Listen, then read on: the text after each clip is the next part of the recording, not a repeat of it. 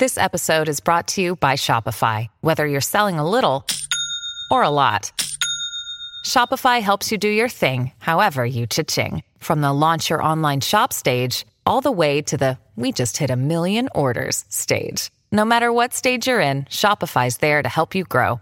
Sign up for a $1 per month trial period at shopify.com slash special offer, all lowercase. That's shopify.com slash special offer.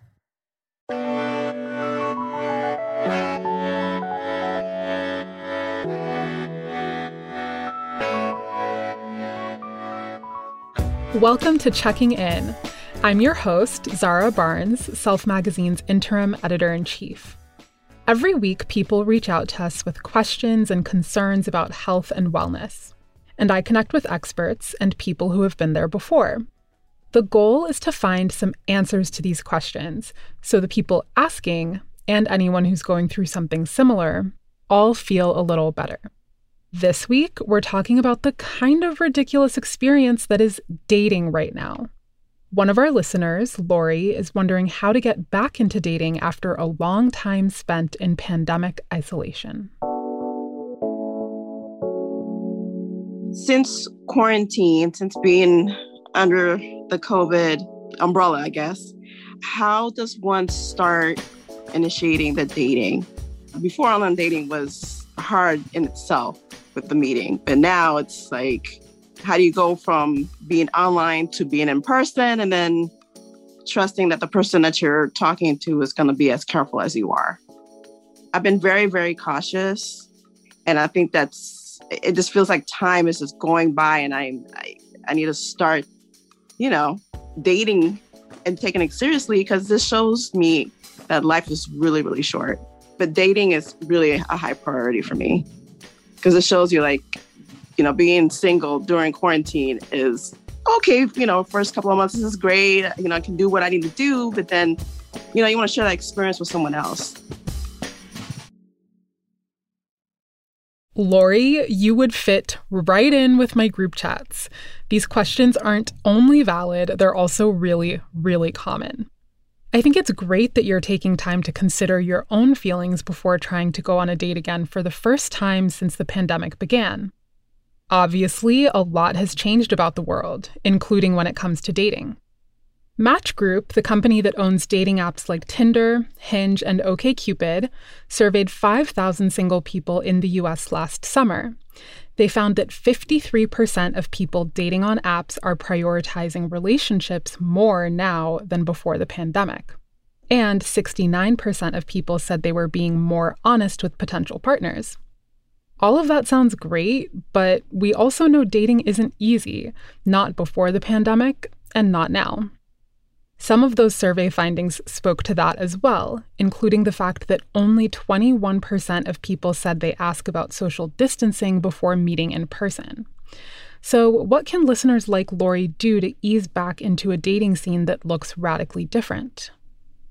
To answer that question, first, I am so excited to talk to Patia Brathwaite, Senior Health Editor at Self. She covers dating and relationships for us, and she is also single and dating. Then, later in this episode, we'll get some advice from Tracy Medeiros Bagan, a licensed marriage and family therapist in California.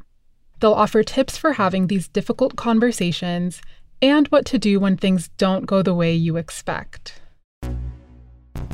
Well, Patia, how's it going? It's Monday, which is a whole thing. It is Monday. I'm well. How are you? I'm good. I'm excited to chat with you because after editing so many of your stories and seeing a lot of the love and relationships ones take off, I feel like there's a ton to dig into.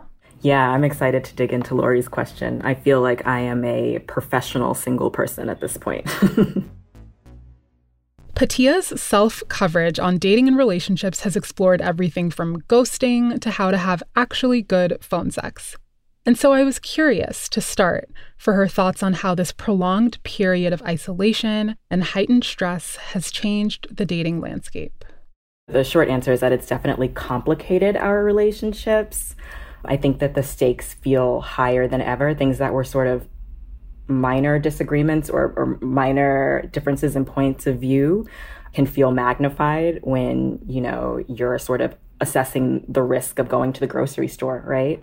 And I think it's really shown us how interconnected we are whether that is like the people that are in your household or the people that you that you know share your home state you know? I think it's definitely taught us that we are way more connected than we thought.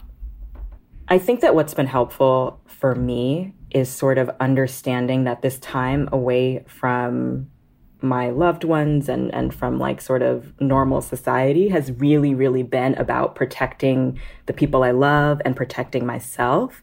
And I think when you can shift perspective and instead of thinking about what you may have lost, understanding why you took this time away, it can really, really help with that feeling of, of feeling like you missed out. And then just understanding that a lot of us are feeling that way, even people who are coupled. I think that, like, you know, this has been such a disruptive year that most people are coming away with clarity around how they want their lives to look. Now, single people like Lori are feeling safer to get out and meet people again. The COVID 19 vaccines are generally more available across the country, and as it gets warmer, it's easier to meet up outside again. So many people are trying to figure out how to be with people in real time again. And I think you can really go slowly. I think you can start with seeing like your loved ones, the people that you feel comfortable with and kind of troubleshooting that awkwardness. And and as you feel ready, kind of gear up or ramp up to online dating. And I think that because this is such a conversation that we're having like culturally, you can name it, right? You can just say like I might be awkward. I don't know if I'm going to know what to do with my hands. Like you can make a joke, make light of it and like bring it to the surface so that you don't have to pretend to be far more chill than you actually are. Patia's point here is excellent. Let's all just stop pretending to be more chill than we are, people. It's totally fine to be nervous, especially when you feel like you have to make up for lost time. You can take it slowly and you can be honest and open about how you're feeling. The right person or people will get it.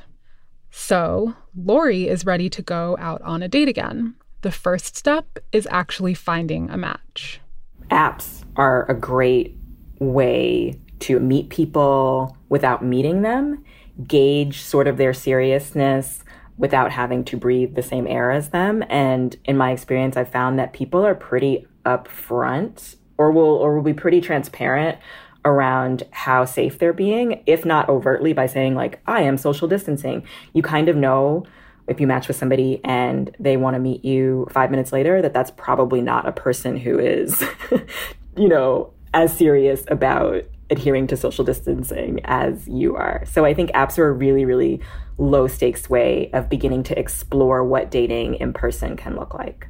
And then my other tip was just kind of remembering that dating has always been really, really difficult and has always sort of felt a little scary, whether that's like just putting yourself in physically vulnerable situations or emotionally vulnerable situations. In one of the pieces I wrote, we looked at Pew research from like 2019 and something like 67% of respondents said that like dating was uh, not going well or was like not going too well. And so I think in 2021, you know, the big scary thing is COVID and is feeling safe. But I think that, like, in 2019 or 2018, the big scary thing could have been like opposing political views, right? And so understanding that, like, this is something that's always been sort of scary is really helpful.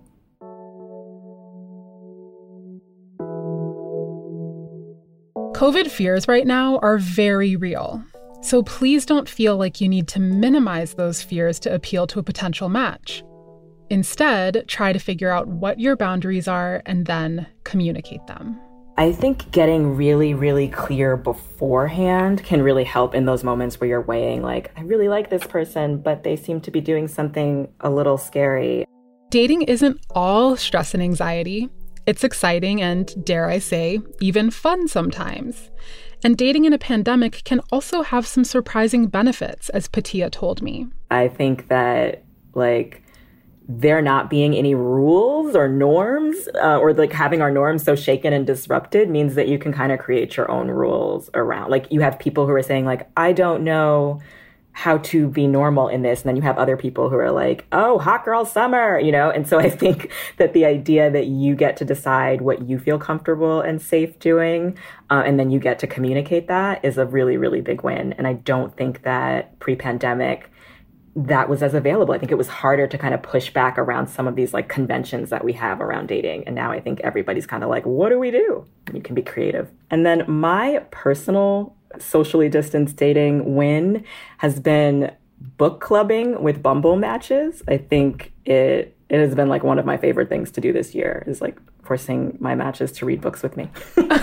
okay, that is we need to take a detour here because that is an incredible idea and I have not heard anyone else do this. Okay, so what has been the biggest book club win in terms of maybe introducing someone to a book you've loved or discovering a book you've loved through this book club dating situation? Yeah, so I've been lucky to match with readers. And like once I know that you're a reader, I'm like, let's read a book together. and yeah, it's just it's it's been such an interesting way to learn about somebody through which characters they resonate with, through what makes them angry about the book. I found that you can have really surprisingly intimate conversations that you probably wouldn't have otherwise. Yeah, I read Brit Bennett's The Vanishing Half with a Bumble match and it opened up a lot of conversation around family structure and colorism and yeah it, it, was it was really really really fruitful. Can we just pause for a moment to appreciate the brilliance of Patia's idea here? You can learn about someone in a safe but intimate way. Then if and when you do decide to meet up in person you already have this shared experience. Getting back to Patia's reporting, though, I wanted to address another part of Lori's question. This pandemic has really made her think about time. It's helped her realize that she wants to prioritize dating, which can be a great discovery. But I asked Patia how to do that without putting too much pressure on yourself. Most of the relationship experts that I've spoken to would say to like interrogate that internalized, that need or that should, and kind of figure out where it's coming from, whether that's like journaling about it or like talking to a therapist or talking to a friend who can kind of actively listen and mirror back what you're saying. But yeah, taking a moment to to just figure out if that is your like internal desire or if that's societal pressure, if that's that all of your friends are in relationships and that kind of thing. And then I think once you do that and you kind of know that like, okay, this is actually like an authentic desire that I like, I just, I'm ready and my heart is open. I think just kind of knowing that it, it, might take some time, knowing that it's a process, knowing that even if you meet the person, like you match with somebody and you sit down and this is your person, you are probably at the beginning of a journey. um, and I think that can be helpful. So, like, really, really kind of attuning and adjusting your expectations. This reminder from Patia is an excellent one for Lori and anyone who's contemplating dating right now. You don't have to jump into it headfirst, and you can always take a break if you need to. Yeah, absolutely. I think one of the things that we always kind of talk about, and all of my reporting always kind of leads back to your emotions are not only valid, but they are information.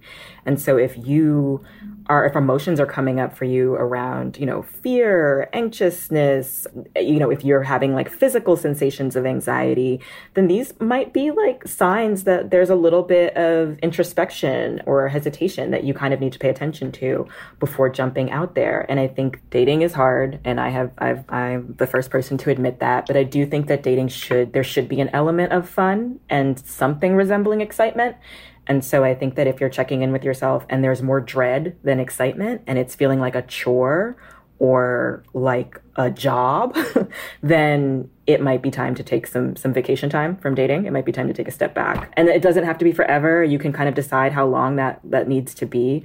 But I do think that if you're not excited to meet new people, it does impact the quality of the interactions that you're having and your openness to those interactions. So checking in and kind of noticing how you feel at every at every turn. Or not every turn but regularly checking in and noticing how you feel is helpful. We'll be back right after this quick break.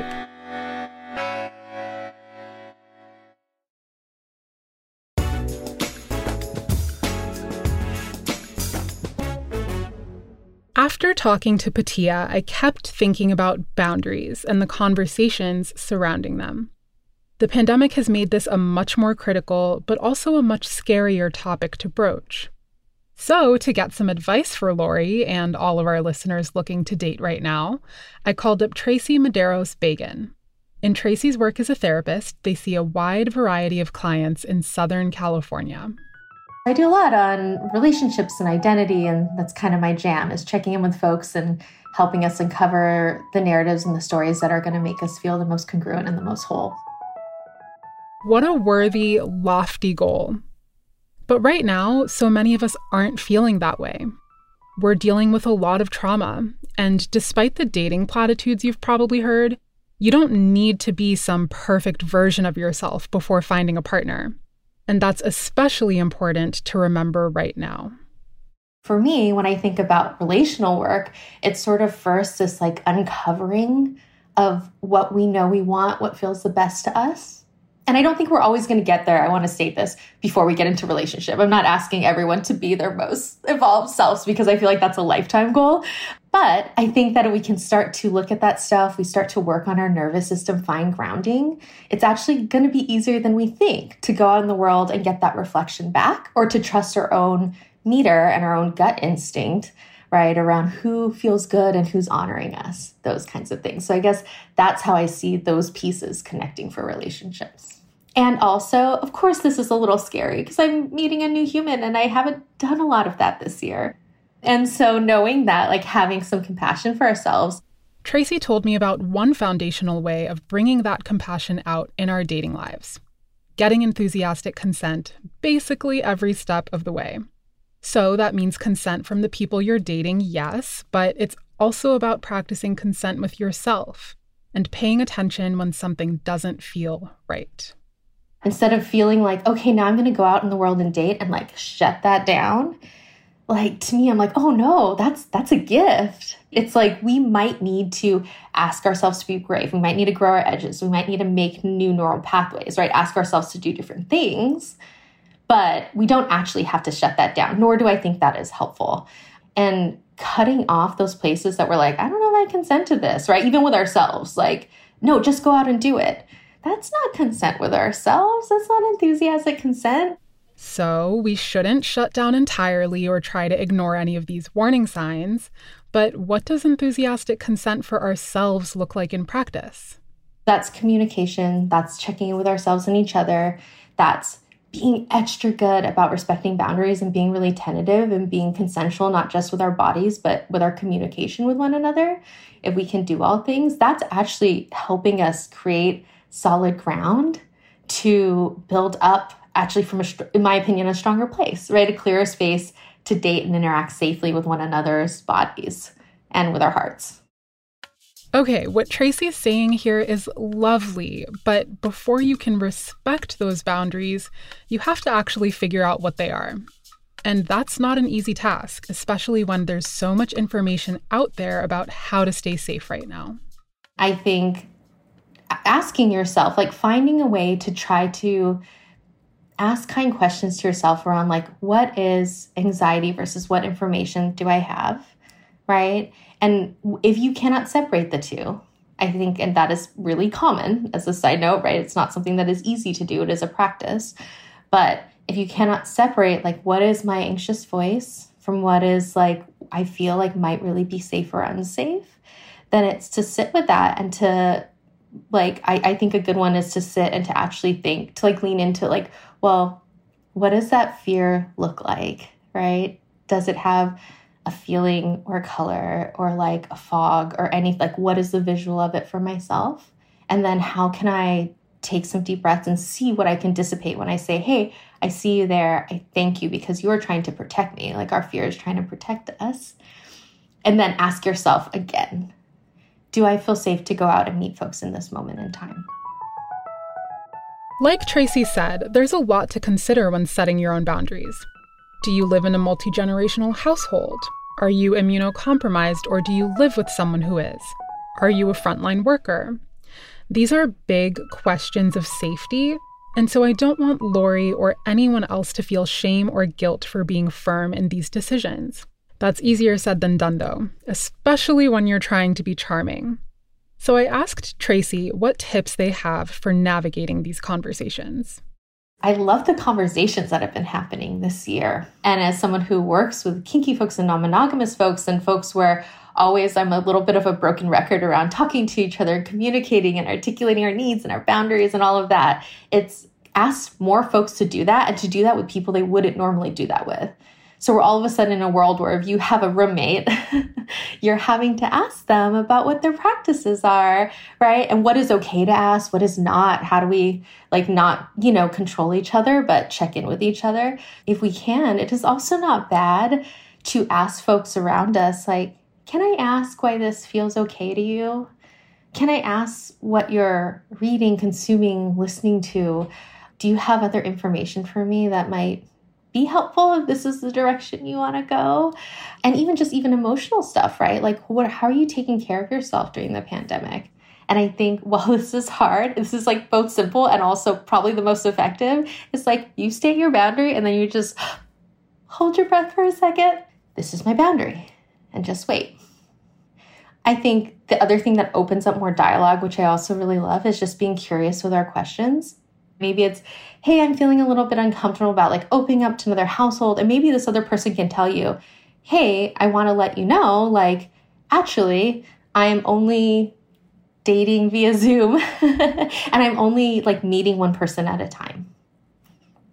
And of course, like we have to trust that other person, but like that might be very different than just assuming that, you know, folks maybe are dating, quote unquote, right, more than one person, but we don't actually know what that practice looks like.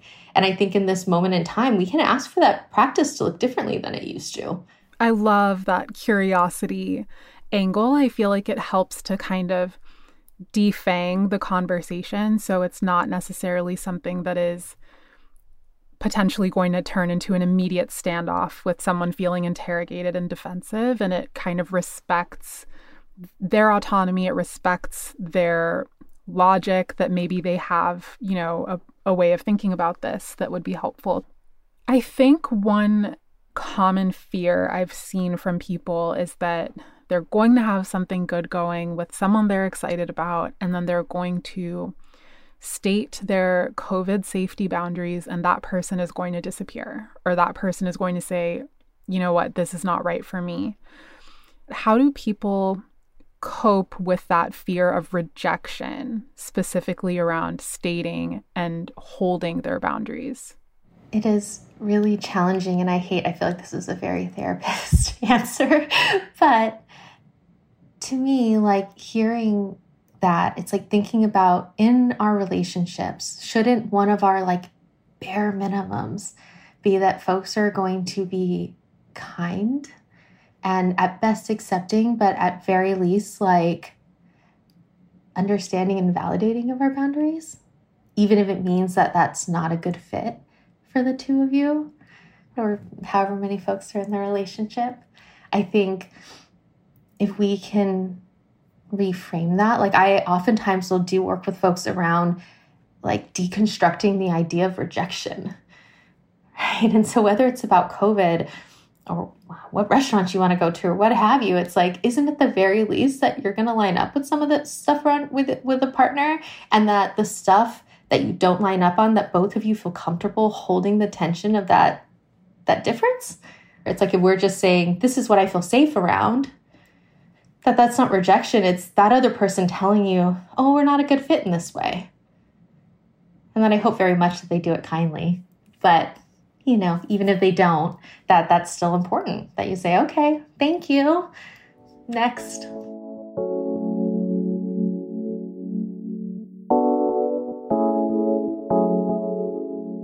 Lori, I hope this episode gave you a bit more of a roadmap for getting back into the dating scene, and that you have some tools to give yourself some grace as you do it. Thanks so much for checking in. If you enjoyed this show, make sure to rate and leave a review. Also, be sure to follow the show on your favorite podcast app. It helps new listeners find us. You can find more information and references from this episode in our show notes. Follow Self on Instagram at Self Magazine and follow me at Zara Barnes. Checking In is produced by Wonder Media Network. Executive producer is Jenny Kaplan.